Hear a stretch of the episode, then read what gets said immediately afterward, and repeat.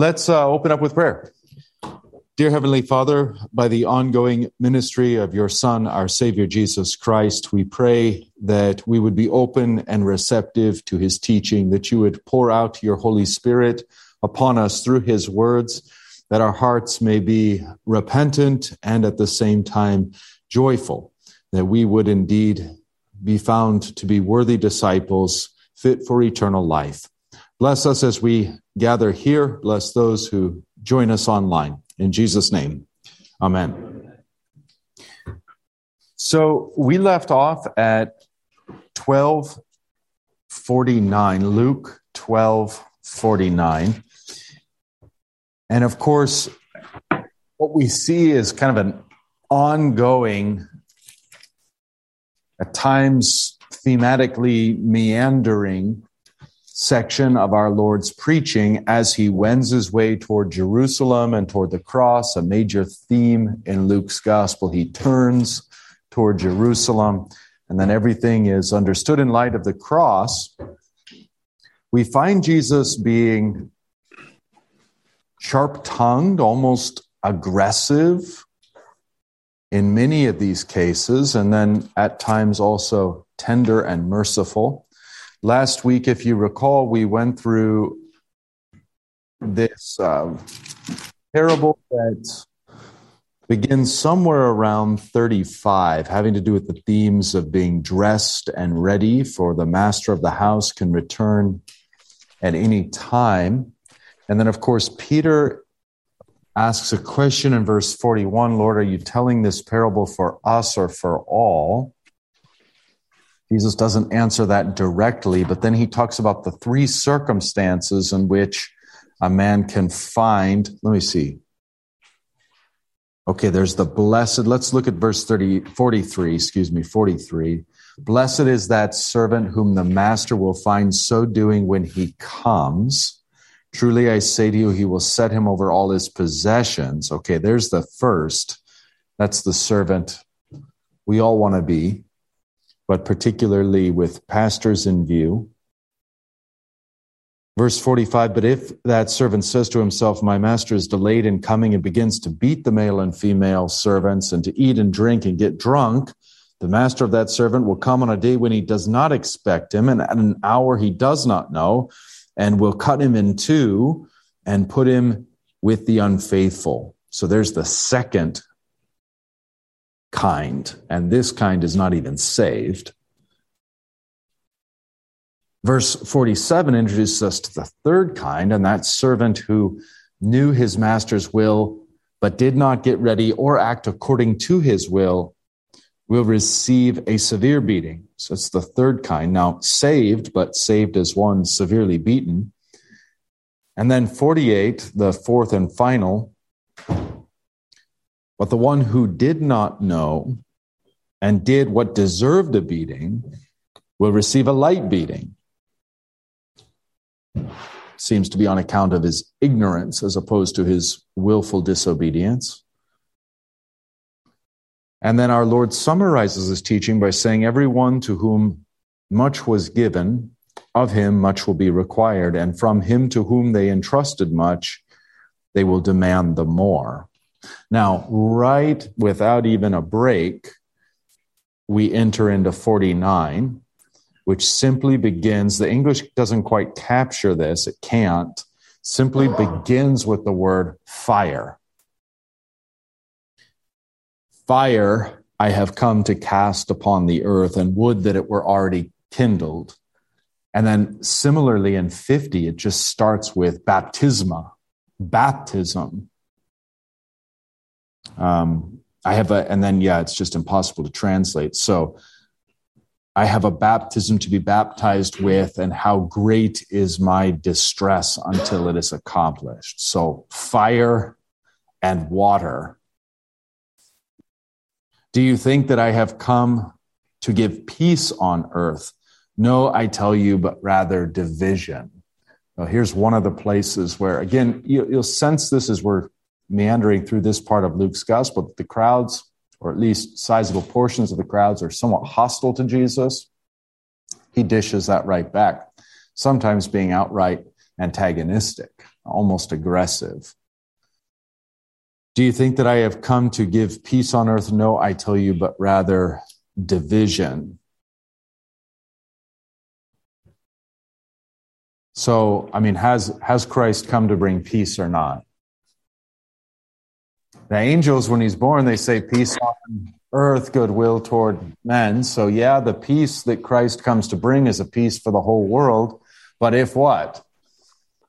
If the world receives him. If it does not, instantly he becomes divisive and comes not to bring peace, but division, as he says here. Verse 52 For from now on in one house there will be five divided, three against two, and two against three. They will be divided father against son, and son against father, mother against daughter, and daughter against mother, mother in law against her daughter in law, and daughter in law against mother in law. Well, no surprise with the last one.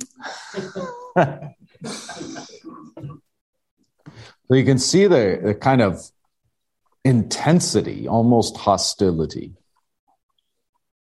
uh, in our Lord's preaching and teaching in this section. Now, as he goes on, this is going to become more and more clear that the commitment that he demands and requires of his disciples, whether pastors or laity, doesn't matter here, is absolute. Even unto the dividing of the family, the earthly family, even unto pitting father against son and son against father, and so on his call and his claim is absolute because he is Yahweh in human flesh. He is our maker. He is our redeemer. He is not only the one who made us and redeemed us, but made us and redeemed us for himself. He is our completion, our telos. And if we let anything else get in the way of that, as he's going to outright say in but a little while, we're not worthy of him. So that can that can strike us as astonishing, that can strike us as painful. That would simply be the law at work. Namely, putting to death the idols within us, even if those idols are our own father, our own child, our own spouse. So there no idol can stand in the way of Christ. He'll get more explicit with this and maybe a little more nuanced with it as well. But for now, we let that stand. And again, we're just going fairly quickly through these sections because it is a class on the parables, but the parables are kind of interspersed between here.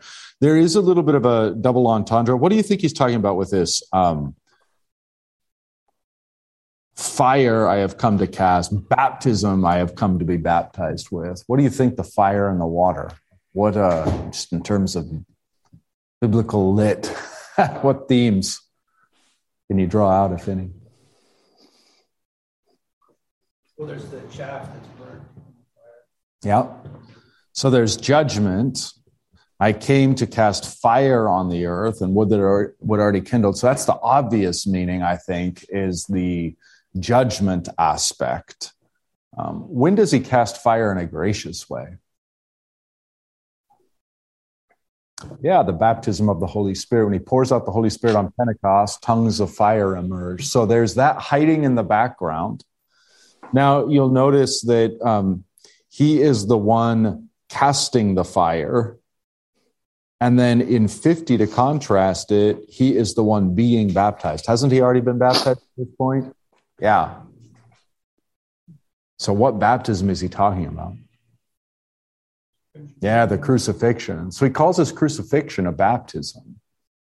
Um, a baptism is at least one half drowning and the other half resurrection. Every every baptism you see, oh, isn't it cute? The little baby's being baptized. At least one half of that is the baby's being drowned. the the adult converts being drowned and then resurrected and brought up to new life. Christ here refers to his own cross as a baptism, which then, of course, also means that when we're baptized, we're baptized into his cross. It's the same event. It's the same event. Pastor? Yeah, please. One second, we lost you. Okay. Somebody muted me. Um, I've had pastors uh, ref- allude to the uh, water that flowed from Christ's side as part of that baptism thing. Yeah, yeah. It's certainly thematically connected. Absolutely right. I mean, now, as I pointed out, there's Christ is the one casting the fire here, but there's also a sense in which his cross is an immolation, is a holocaust, a whole burnt offering in the wrath of God. And so those themes are, again, kind of tangential in the same way that the water flowing from his side is tangential. It's, it's there. It may not be sort of the level one meaning, but it certainly is there as we meditate on these themes. So thank you for bringing that up. Yeah, I have a baptism to be baptized with, and how great is my distress until it is accomplished. All right. So again, he's alluding to his uh, passion and these things kind of, you know, he's got that's what I mean by the double entendre. You've got the fire, which is judgment, and the baptism, which is the cross, transformed into the gracious baptism, whereby we're incorporated in to him, and the pouring out of the fire on Pentecost. So you kind of have these law themes and gospel themes woven in, even though the primary sense is judgment and crucifixion. Okay, I don't want to belabor the point, but just want to make a little bit of commentary there. At 54, then we move on. He also said to the crowds, When you see a cloud rising in the west, you say at once, A shower is coming. And so it happens. When you see the south wind blowing, you say, There will be scorching heat, and it happens. You hypocrites, you know how to interpret the appearance of the earth and the heaven or the sky but you don't know how to interpret the present time. so you, you know, in this sense, like you're so earthly minded, um, you can easily see these things. But what I've come to do is even more simple. If only you had eyes to see. That's the sense of the hypocrisy. Is what Jesus is doing is even more obvious than the weather cues. All right, 57. You can kind of see the impatient tone. I don't think I'm wrong on that. And why do you not judge for yourselves what is righteous? Which is, I mean, it's just a, it's a strange thing. It's almost as if he's saying, I, why am I even preaching to you? This should already be self evident. you should already know what righteousness is. Why do you not judge for yourselves what is right? And then here a very typical Jesus thing to preach. As you go with your accuser before the magistrate, make an effort to settle with him on the way, lest he drag you to the judge, and the judge hands you over to the officer, and the officer puts you in phylakene, which is prison, but can also mean hell. And you get that sense as he wraps up in 59. I tell you, you will never get out until you have paid the very last penny. So again, he's working with just a really simple, I, I, I think from 54 to 59 is a prime example of where you can overthink what Jesus is saying. It's really simple. And in this case, it's like, hey, if you know you're guilty and your accuser is storming off to the judge and you're like moments away from being thrown into prison for the rest of your life until you pay every last penny, how would you act? And then I think parenthetically, he's saying, So what do you think is going on right now? You're being marched on your way to the eternal prison here I am. Would you not like to have a discussion? Would you not like to be set free from this?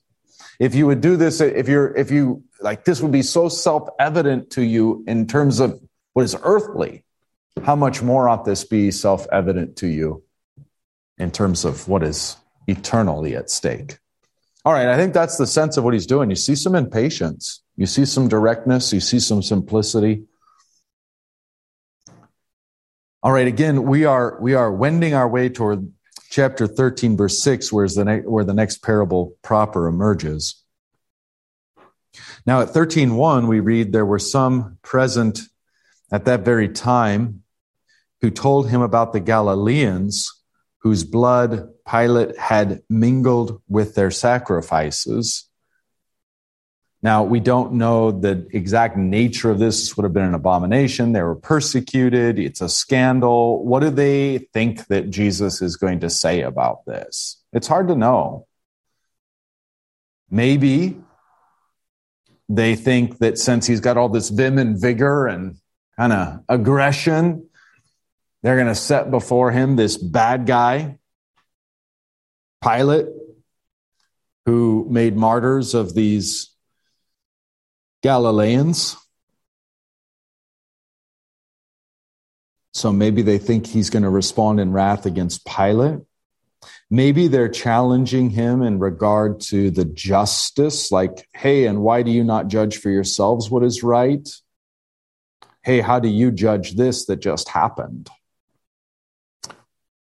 It's difficult, if not impossible, to know for certain why they bring this up. But what starts here at 13, uh, 1, and continues as a theme throughout 13 is a wonderful treatment on, in fact, to the best of my knowledge, it's our Lord's uh, most succinct and direct treatment of what we would call the question or the problem of suffering.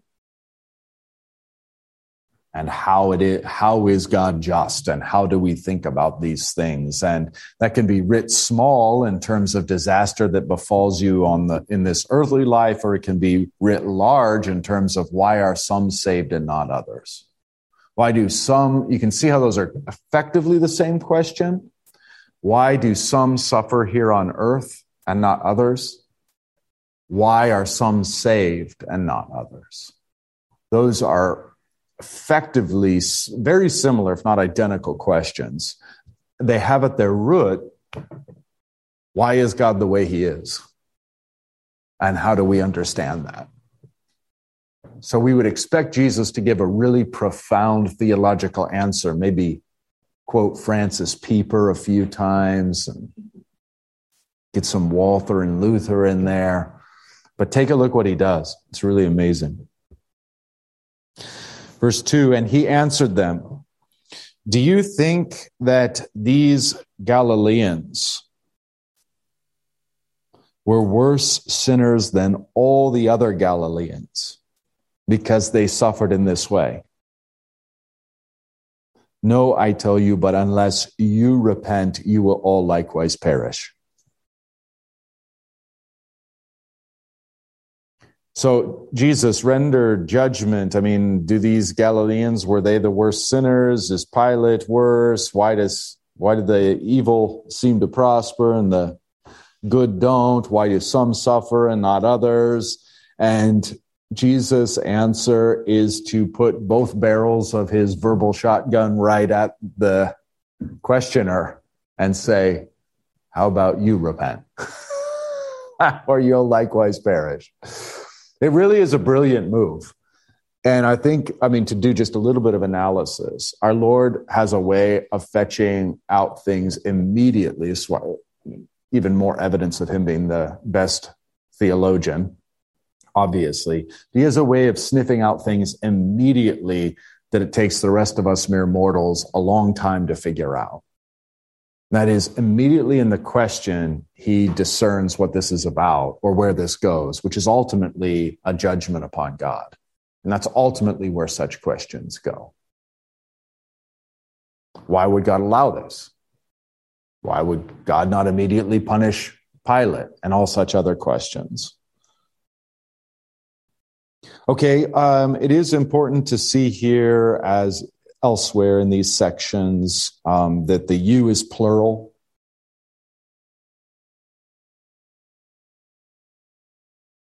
Okay, well, maybe Jesus had enough with the hard questions. Nope. He poses an even harder one. Verse 4 Or those 18 on whom the tower in Siloam fell and killed them. Do you think that they were worse offenders than all the others who lived in Jerusalem? No, I tell you, but unless you repent, you will all likewise perish. So, in the first instance, you know, you got this thorny problem of how's Jesus going to respond to this? And one easy answer would be well, Pilate's wicked. Wicked people do wicked things. You can just put the blame on him if you like.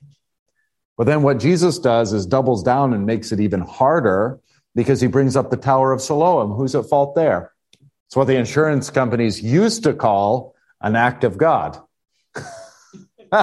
they don't anymore for obvious reasons. Uh, so this is an even thornier problem. A tower falls. Who's responsible for that? But Jesus' message is the same. Unless you, plural, repent, you will all likewise perish. So I think this is a, a, brilliant, brilliant treatment. I mean, I hardly even want to do like the theology of why some suffer and others don't anymore. I just want to say what Jesus said. How about if we all repent? That's really the point. And that really is the most pious way.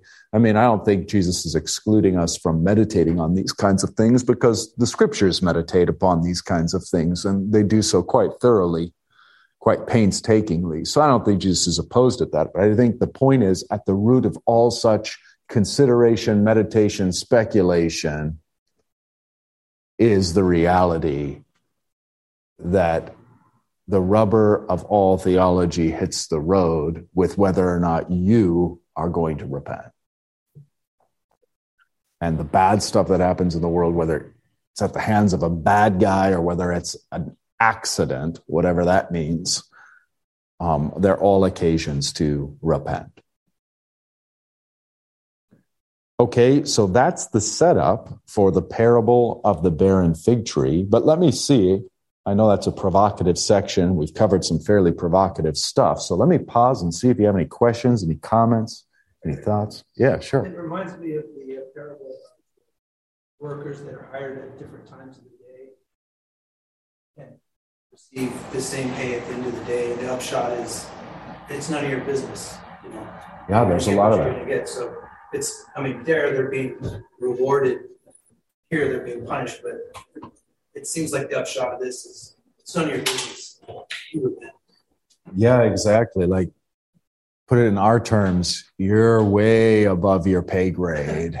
Um, but I mean, how often, and see, this is again, we don't even realize it because to us, they're innocent theological questions. To Jesus, they're immediately and obviously not. now, if we spend enough time thinking about it, we can finally conclude what he concludes instantaneously, and that's that not all theological questions are, in fact, innocent. And particularly those that, if you follow them with integrity, you realize ultimately where it ends is with you on the throne and God in the dock. That's where it ends. Jesus just sniffs it out instantly. Is that good of a theologian? He's, I know where this ends. You repent. And it kind of begins with get off your throne. Oh. I have a question about verse one. Yeah. The Galileans, is there some kind of a, like they were criminals, right? Is there some kind of a um, subtext or something that no, not that we know of, and the, we don't know that the Galileans in this case were criminals. The, the uh, Sea of Galilee's up north, relatively speaking. Jerusalem's down south, relatively speaking. They're just regular Galileans, just regular people. Yeah, yeah, exactly. And they were doing their sacrifices. So the, you know, the idea is in the. I, I mean, I think that I don't think this is reading too much into it, but as they're in the very act of worshiping God, God allows this Gentile dog to come in and cut them down and make an abomination of the sacrifices and spill their innocent blood with the sacrifice that were intended for God. What was God up to? I do think that that's at least part of the pretext. I don't think we're overreading it when we, you know, think that that's part of what's going on. So, Jesus, a lot of Jesus' ministry is on and around um, the Sea of Galilee and the Galilean. Remember, his disciples are Galileans, they get called out for that. But he's on his way to Jerusalem. So, that's probably just in terms of like why Luke makes a point of those things. It's the tower on Siloam in Jerusalem. You know, it's like you draw those things together because it's where Jesus was and where he's going. Yeah, good thoughts, good questions. Yes, sir. I have, going back to your point to talk about repentance, very good, very good response saying why God does things you can repent. But as a Lutheran, let's say that somebody ignorant, mm-hmm. the assurance that they're saved and, and, and salvation. Mm-hmm. Well, I, yeah, I think, I mean, I, so I think like what would, if I could take a stab at it, what would our Lord's goal be for his disciples when these wicked things happen?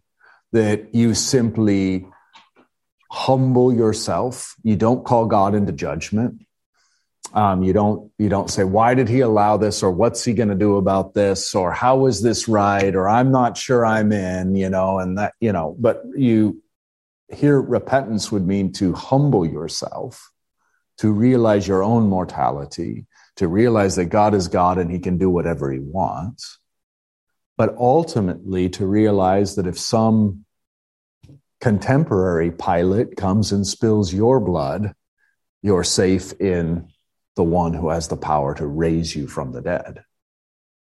And similarly with the Tower of Siloam or anything else, you know, the idea would be, um, okay, so what happens when some great tragedy happens and you can't point the finger at anybody? It's a quote unquote act of God. Yeah, you should humble yourself rather than judge him. You should tremble before him. You know, it's that echo of the catechism. We should fear, love, and trust in God above all things. We like the love and trust bit, the fear, not so much. But the fear is essential. we should fear and love God, then echoes throughout all the rest of the commandments. Because that fear is an essential aspect. I mean, I think not only on account of our creatureliness, but also and especially on account of our sinfulness. And then the maturity of this repentance is when you realize, all right, well, tower falls on me, or a tornado gets me or earthquake opens up under my feet and I go in, I still belong to the Lord. I'm not going to call him into judgment. I'm his. I'm his creature. He can take me whenever he wants. And he's promised to raise me from the dead. God be praised for that. That's a God worth serving. It's a God worth humbling yourself under. And it's a God that's not worth questioning in terms of what he chooses to do. You know, you get every once in a while when with the why some and not others, which is a really it's just like a next door question. Um, why some and not others die? Why some and not others saved? It's effectively the same question. You see what I'm saying? Well, what what about the the noble African bushman who never hears the gospel? What's God going to do about that? None of my business or your business either. Repent or you're going to find out what happens in the worst case scenario. And that would be a Jesus answer to that question. If Jesus, I guarantee it, if you were to ask Jesus, hey, what about the noble African bushman? I mean, he's not going to sit there and be like, well, first of all, there's no such thing as a noble African bushman. I mean, all that's true, but he's not going to bother. He's just going to cut right to the chase. Who do you think you are to sit on, to put yourself on the throne of God in heaven and judge him. Like, what are you going to do with that information? We'll get to that in a minute. Toward the end of 13, it's like, what are you going to do with that information, sir? You're going to sit in judgment over God. The particular question there, in case we don't get there, is are there many who are going to be saved or few? What, sir, are you going to do with that information? There's only one thing to do with that information judge God. Oh, I don't know. If it were me, I'd have a few more. Maybe more saved than damned. Maybe all of them saved. Maybe all of them damned. I, you know, what are you going to do with that information? There is no right answer. It's why Jesus doesn't give the right, give any answer. He simply says, Hey, how about this? Imagine if when that day comes, the door's shut and you're outside. you want, want, to, want to do theological speculation? Speculate on that. How does that feel? Right? The point being that all of our theology can also become the very thing that we interpose between ourselves and God. So that we're so busy doing theology, we've missed theology, which is humbling ourselves before the Lord and receiving his salvation. And then wherever the chips fall, what, of what business of it is mine if he saves one person? Of what business of it is mine if he saves not a single person from this entire generation? Who am I to, what am I going to do? Wave my bony little fist? How dare you, God? I think of better things to do with my time. Um, and how ridiculously out of place for me, a worm and not a man, to shake my little wormy fist at the Almighty. He can do whatever he wants. So I think that, yeah, as we, as we kind of meditate on what does it mean to repent, I think as we, this is just me taking a stab at like the full maturity of what it means to be a disciple is you, you know, it's, it's ultimately that prayer which our Lord himself prays when he's being put to death by Pilate, when the, he's hanging not from the tower, but from the cross. And he says, Father, into your hands I commit my spirit. Okay, anything else before we uh, go on to the parable of the barren fig tree? Okay, so think about the only thing you need to know ahead of time is that the fig tree often represents God's people, often represents Israel. You just want that rattling around in the back of your mind. And he told this parable a man had a fig tree planted in his vineyard. Now we know the vineyard, that's Isaiah 5 and lots of Old Testament meditations on that, New Testament as well. So we're back in the vineyard. We know something about that. Um, the Lord plants his vineyard, he makes it perfect. Interestingly, he builds a tower there. All right, and he's got a fig tree there. And he came seeking fruit on it and found none. And he said to the vine dresser, singular, the vine worker, literally, Look, for three years now I have come seeking fruit on this fig tree, and I find none. What does that tell us right off the bat about this guy? He waited three years. I had a tomato plant once. oh, how I loved my tomato plant. I fertilized and I tended and I researched and I, and the tomato plant grew no tomatoes. Did I wait three years? oh, heck no. In great wrath and bitterness, I plucked it out. All right. So this guy's waited three years. And he's given the perfect, I mean, he spared no expense if you know anything about this vineyard owner and his vineyard. So what's up? He says, cut it down. And he's well, well within his right. And you can see the justification. Cut it down. Why should it use up the ground? Like, why not actually put in a plant that's going to grow something? This is a worthless tree. I've already been merciful threefold over it. Give it, it's only good stewardship to give it to something else. All right, give the ground to something else. Verse 8, and he answered him. Now, this is the uh, the vine worker or vine dresser, who answers him. It's just the two of them.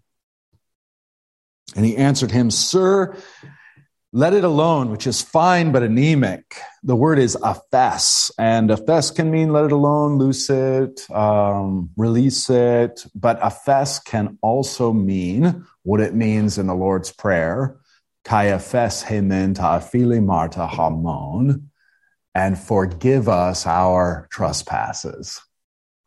So it is possible and well within your right, even if a little strange, to hear him say, Sir, forgive it this year also. Sir, forgive it this year also, until. Are the ladies trying to meet in here tonight? Yeah. Trying to invade us. Is there LWML tonight? It's a special meeting. Oh, okay. All right. Is it significant that it's a fig tree in the middle of a vineyard? I don't know. I don't know. It could be, uh, but I, I, think you do get the sense that the vineyard sometimes is broader than just grapes. Do you know you know anything? Yeah. Yeah. I don't I don't know. I don't I tend to think not, but if if anybody finds out otherwise, I'd be I'd love to know. Okay, so sir, forgive it this year also until and I think this is key because again, um, you know, as contemporary Lutherans, we have a way of going overboard here with some with some things like like he's just going to allow the fruitless tree to remain there into perpetuity as long as this guy just keeps coming and saying, "Hey, forgive it, forgive it, forgive it." That's not what's going on. Forgive it or let it alone this year also until I dig around it and put on manure. Now, this is some tender compassion. I mean, he's saying, I'm going to have mercy. I'm going to pay special attention to this fig tree. Okay. I'm going to dig around it. I'm going to put manure on it. Verse 9, then if it should bear fruit next year, well and good. But if not, you can cut it down. So this isn't a parable where it's just like, hey, forgive this fruitless tree into perpetuity. forgive it until I go to work on it. And if I go to work on it and it's fruitful, well and good. If I go to work on it and it still is not fruitful, cut it down. I think you see a super abundance here in the mercy. I mean, of course, who's the vineyard owner, would you say? Father. Who's the vine dresser? Son. Who's uh, the fig tree? Well, in a sense, his people. If you're looking for a time in which they get cut down because they refuse to be fruitful, you'd go to 70 AD and the Romans cutting them down and destroying the temple and slaughtering many, many of, of the people who rejected Christ. Okay, and then this can take on an individual flair too. I mean, I, I do think it's corporate, plural would be the best way to understand it, but why not reflect on it individually? That if we've been fruitless, the mercy of God is in his patient, long suffering. And the ministry of Jesus is to intercede. Don't cut it down, not yet. Let me do what I can. Now, if it rejects me and rejects my work, well, then chips got to fall where chips got to fall. Cut it down.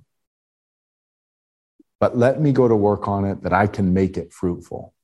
And there is some kind of digging around at the roots, which, if you're a tree, doesn't sound terribly comfortable, and piling on manure, which doesn't sound great either. But we all know that that's sometimes how our Lord works. There's the painful digging around the roots. There's the heaping on of, well, the manure in our lives. and ultimately, God willing, a fruitfulness that emerges from that and from the labors of the vine dresser. Okay, so there's mercy superabundant mercy, astounding mercy, corporately understood, individually understood, but there also is a line drawn in the sand that ultimately, if the tree continues to be fruitless, refuses to be fruitful, then it's going to end up cut down. Okay, I think that's all I wanted to say about that. Any thoughts you, you have? Any questions? Any uh, commentary or anything you saw? Yeah, Barry. In John uh, chapter 1, it talks about Nathaniel being under the fig tree and Jesus seeing him. Is there a connection here? What's, what's he under the fig tree uh, doing? Yeah, what does he say? An Israelite in whom there is no guile, no deceit. So you've got that connection between the Israel, the guileless Israelite under the fruitful fig tree. You've got a lot of Old Testament motif going on there. Probably, I mean, well, there's a lot of speculation because we don't know exactly what. We just know the outcome is that the Lord says, I saw you under the fig tree. And that is convincing enough that to Nathaniel that um, he recognizes that he is the Messiah. So probably it's not something like, you know, it's probably not something easily explainable or naturally explainable. Like, oh, you saw me up there without binoculars? Okay, I guess I'll believe you're the Messiah. Probably not. I've seen this um, depicted in a movie where uh, Nathaniel, see, now this is artistic license. Nathaniel has this vision of God, of the Messiah, and he can't, he doesn't recognize any features, but he has this vision, this experience. And then when Jesus says, I saw you, that's the light bulb going on. Okay. that's, this is God. Another possible another possibility, I know that's artistic license, all this is speculative, but another possibility that emerges out of the Old Testament is the recognition of the sound of the voice. That when he speaks and says directly to him, I saw you, that Nathaniel recognizes that voice, again, from some other uh, immediate experience with the Lord, whom he did not know to be the Lord, but now it is revealed. That's a possibility. I don't know. That has its it has its uh, weaknesses too, but that is something you see in the Old Testament that um, they will recognize the voice of of the one speaking to them. The, yeah. Pastor Rody. Yes, sir.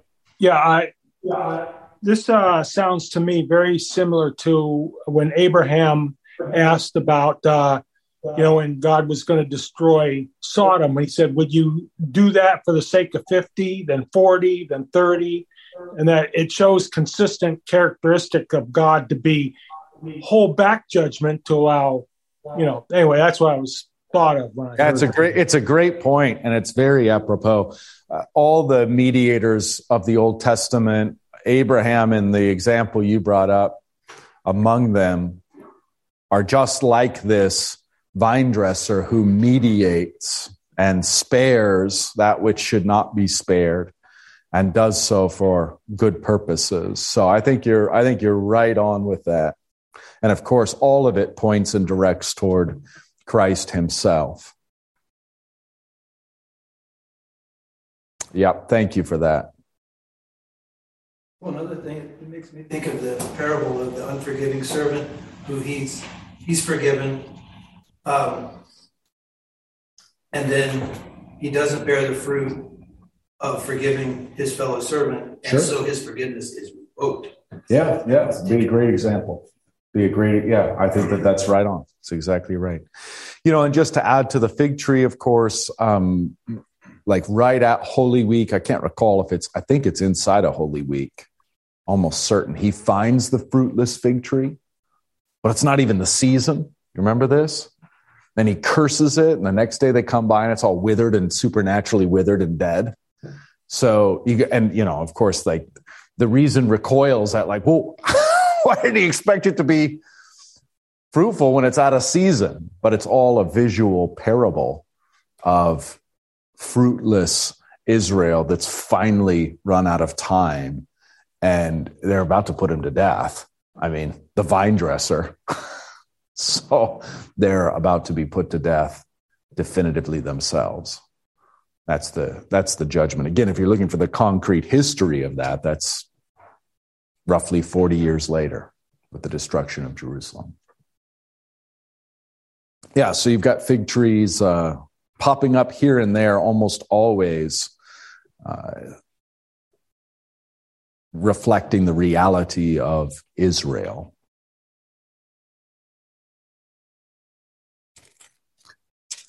Okay, our next parable, let's see, that's 13 6.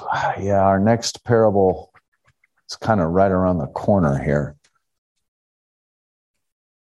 How Much time do we have? Let's just go quick. So we'll hit um, 1310. We'll just pick up and try to speed along here till we hit the next one because it's all interspersed and it's all intertwined. Now he was teaching in one of the synagogues on the Sabbath, and there was a woman who had uh, the ESV renders it a disabling spirit, which is fine. Um, a pneuma asthenios. Asthenios is like weakness, sickness, disabilities, fine. And later on, Jesus relates this to the work of Satan. So we do know it's a, uh, you know, what would otherwise be called an unclean spirit.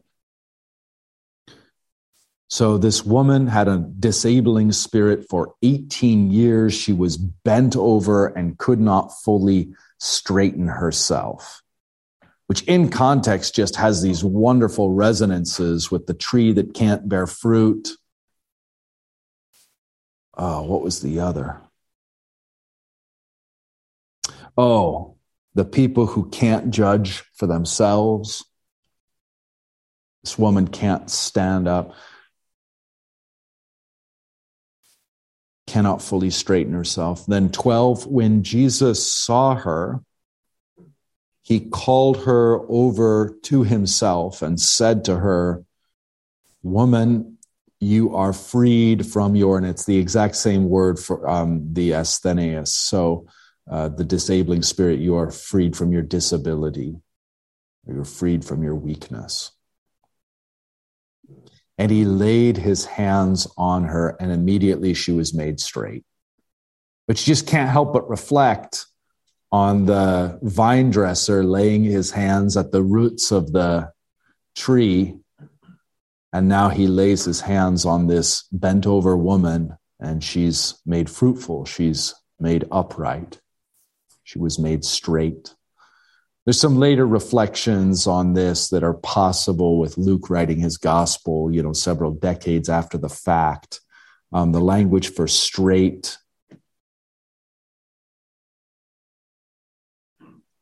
anorth anorthothe, so ortho ortho, like ortha, and then you would go, well, where's the docs Well, she's made straight and she edodoxen God, so gives glory, glorified God. So she is orthodox unto God, giving right glory. So possible later reflections there that uh, Luke may be alluding to. 14, but the ruler of the synagogue, that's like the congregational president, was indignant because Jesus had dared to heal on the Sabbath. I love what he says. That's great. It's so practical. it's just, I sympathize with this poor guy. We all think this way. So he's indignant because Jesus had healed on the Sabbath. So he says to the people, I love this, there are six days in which work ought to be done. Come on those days and be healed. That's great. I mean, can't you see him like the next day? Like, you know, Sunday morning, which would be our Monday morning. He's like after the secretary. Now put this in the newsletter. there are six days to come and be healed, not this one. not on the Sabbath day. All right. Well, the Lord thinks this is ridiculous and rightfully so. Verse 15, then the Lord answered him, You hypocrites. Now, notice he says it plural. So uh, obviously, this guy isn't standing alone in his attitude. You hypocrites, plural. Does not each of you on the Sabbath untie his ox or his donkey from the manger and lead it away to water it? And the answer is, of course. And ought not this woman, a daughter of Abraham, whom Satan bound for 18 years, be loosed from this bond on the Sabbath day? Look, you on a Sabbath day loose your ox or your donkey. Can I not loose this woman from Satan? And of course, the answer is yes. I mean, they, they can't do anything but be embarrassed, be put to shame. Interesting that the ox and the donkey arise. The ox and the donkey come from Isaiah, and they show up in the creche, the nativity creche. You ever wonder why the ox and the donkey are there? Because Isaiah says the oxen and the ass know their master, know their Lord, know their maker, but my people do not. And that's exactly what's going on here, isn't it? Yeah. So they don't know who is in their midst. And you've got this echoing of the ox and the donkey in the background. All right, well, verse 17, as he said these things, all his adversaries were put to shame, and all the people rejoiced at the glorious things that were done by him.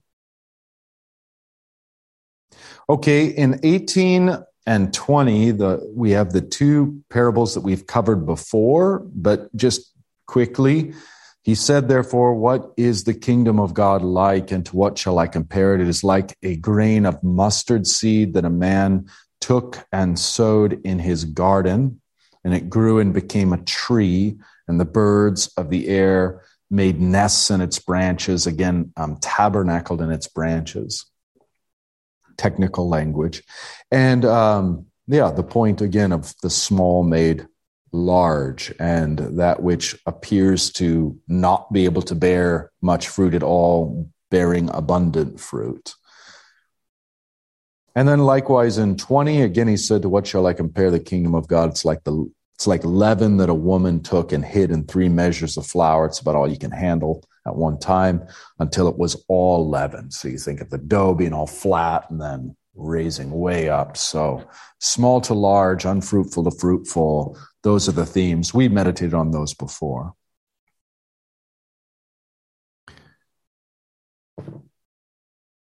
Okay, now we're at the narrow door, which is this section. Do we have time for it? Yeah, we got time for it. Good. All right, he went on his way through the towns and villages, teaching and journeying toward Jerusalem. There's Luke's uh, line where he is always directing us toward Jerusalem and toward the cross. And someone said to him, Lord, will those who are saved be few? There's the question. What are you going to do with that information, sir? Nothing good. So he kind of answers it, but not really. And he said to them, and I love this strive to enter through the narrow door. Um, the root word is where we get the word agony or agonize. Agonize, strive, struggle mightily to enter through the narrow door. And I love this active language on the part of Jesus. You know, you, you know this innately that passivity is effeminate, activity is masculine. There's a very important way in which this is true, where um, Christ is the masculine giver to his bride, the church, who is the receiver, the giving and the receiving, the activity and the passivity. But it is also true that those two are made one flesh and we are one body with Christ. And there is indeed time and place for disciples to be extremely active and extremely vigorous. And the Lord, called, we've already seen this ask, seek, knock. um, now, agonize or strive.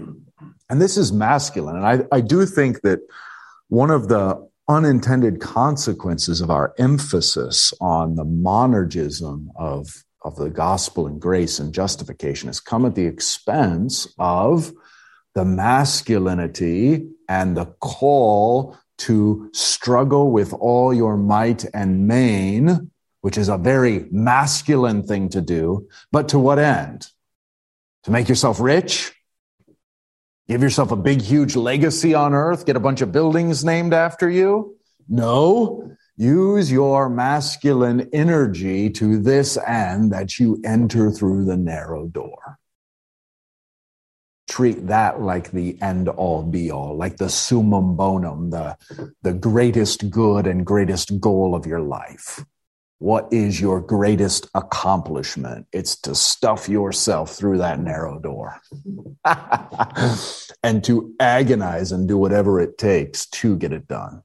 There's a masculinity and a so Revelation picks up on this with the language of victor, uh, victory, and and um, to the one who overcomes, which just is kind of anemic. We can't help it in English, but it's the the root there is nika nikaao is the language. It's where we it, Nike.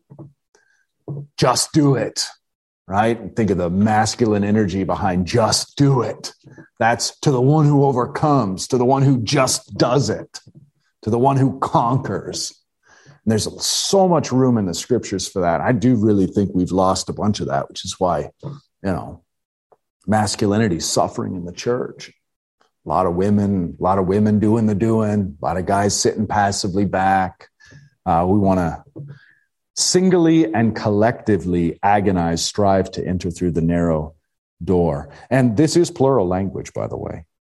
So it's a present imperative. The Lord's demanding that you, plural, do something, strive and agonize to enter through that narrow door. For many, I tell you, will seek to enter and will not be able. Now, the root of that word be able, this is uh, iskususin. So um, the iskaros is the mighty man from our gospel lesson on uh, Sunday.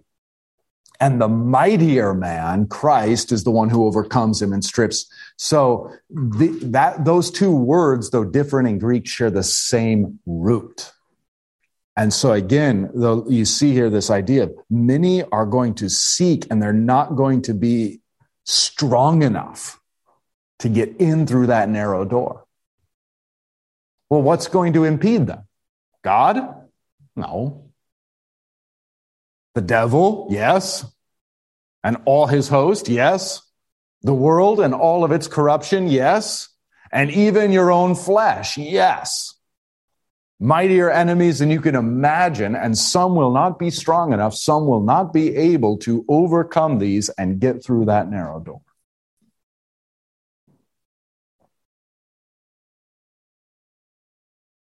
So that's about the closest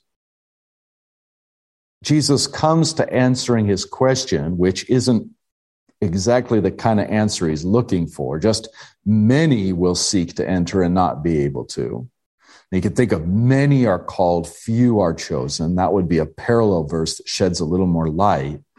But our Lord's already motoring along. He's got a different goal in mind, as I mentioned earlier verse 25, when once the master of the house, the oikodespotes, this would be Christ himself, has risen and shut the door, and you, plural, begin to stand outside and to knock at the door, saying, Lord, open to us, then he will answer you, I do not know where you come from. In other words, you're a stranger, you're an alien. I have no idea who you are. If you think I'm opening the door up, you're nuts. So again, what has our Lord done effectively? Hey, are there many or few? I can tell you this strive and agonize with all your might to get in the narrow door, for many aren't going to be able to make it. Now imagine this you're outside and the door's shut. How are you going to feel? That kind of puts all the theoretical theology out to pasture, doesn't it? And gets right back to the brass tacks of imagine yourselves outside. No, you don't like that imagination? Then don't ask theoretical questions. Get down to the business of repenting, striving, agonizing to get into that narrow door of the kingdom. All right. I think that's what Jesus is up to. I know we're real short on time. Let me just kind of finish the thought. We'll pick up here next week and do a thorough job with this piece. So again, 25, when once the oikodespotes, the master of the house, has risen and shut the door, and you all, plural, begin to stand outside and to knock at the door, saying, Lord, open to us. You can see that in the English. Then he will answer you, I do not know where you come from. Then you will begin to say, We ate and drank in your presence. Now think about this at the second layer again of Luke's gospel decades later. Hey, we had Holy Communion with you. As there's a warning here not to abuse the sacraments, much like Paul in 1 Corinthians 10. He does the same thing. Don't presume. The sacraments are there for your comfort and consolation, but you can abuse them and presume upon them also. We ate and drank in your presence, and you taught in our streets. But he will say, I tell you, I do not know where you come from. You're all strangers, you're all alienated. Depart from me, which is where we ultimately get the word to apostatize, apostasy, apostate from me. So there's a little bit of wordplay going on there. Depart from me, all you workers of adikias, unrighteousness, there, evil. In that place where, outside, on that day when the door is finally shut, in that place there will be weeping and gnashing of teeth, which is Jesus' typical way of expressing hell or eternal judgment, condemnation. There'll be weeping and gnashing of teeth when you, plural, see Abraham and Isaac and Jacob, all your heroes. Again, he's speaking predominantly to the Jewish people here, but all your heroes and all the prophets in the kingdom of God, but you yourselves cast out. Again, you can see what he's doing to the theoretical, theological question here. Imagine this. And he's provoking them. I mean, it's his, it's his rhetorical intent to provoke them to godly jealousy. Verse 29 and people will come from east and west, from north and south. Now, this is indicative of the Gentiles coming in, which again is provoking them to jealousy. That's the intent. So all these people come from east and west and from north and south and recline at table, the feasting in the kingdom of God. And, be, and then you have this, and behold, some who are last to a Jew, that's going to be the Gentiles. There are some who are last who will be first, and some who are first. The Jew in his own mind is first, who will be last. All right. So the question of why do why why do these guys suffer and how many people get in and you see our Lord's treatment, he just directs it all point blank at us and says, "Hey, repent on the one hand or strive on the other hand."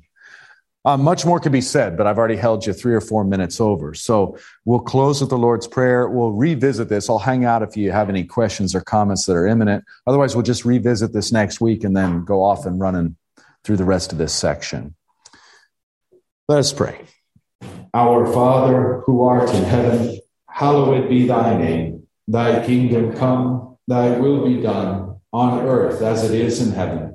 Give us this day our daily bread, and forgive us our trespasses, as we forgive those who trespass against us.